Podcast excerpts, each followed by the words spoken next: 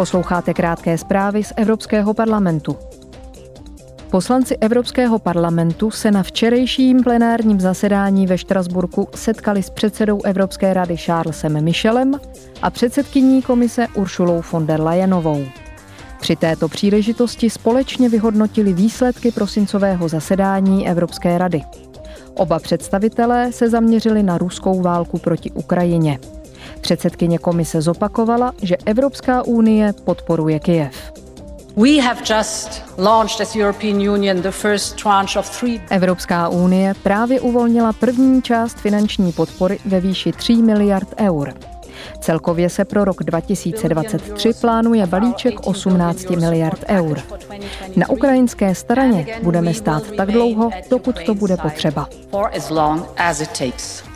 Vyjádřila se také k energetické krizi. Prokázali jsme také schopnost a odhodlání nahradit ruská fosilní paliva a snížit ceny. Naše společné úsilí se nyní vyplácí. Ceny plynu jsou nyní nižší než před ruskou invazí na Ukrajinu. Naše zásoby plynu jsou stále plné z více než 80% Jedná se o jednu z nejvyšších úrovní v tomto období roku. Za nejdůležitější považuji, že se nám podařilo zdvojnásobit množství dodatečné energie z obnovitelných zdrojů, která přišla na náš trh v loňském roce. Předseda rady Charles Michel uvedl, že jednota mezi členskými státy má pro Evropu zásadní význam, pokud chce Unie svým občanům zajistit mír a prosperitu.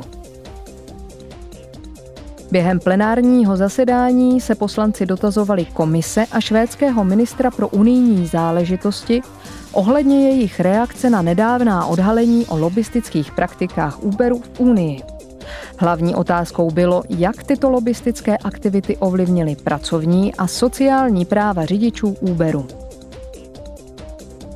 Dnes budou předloženy k hlasování tři rezoluce týkající se lidských práv a demokracie.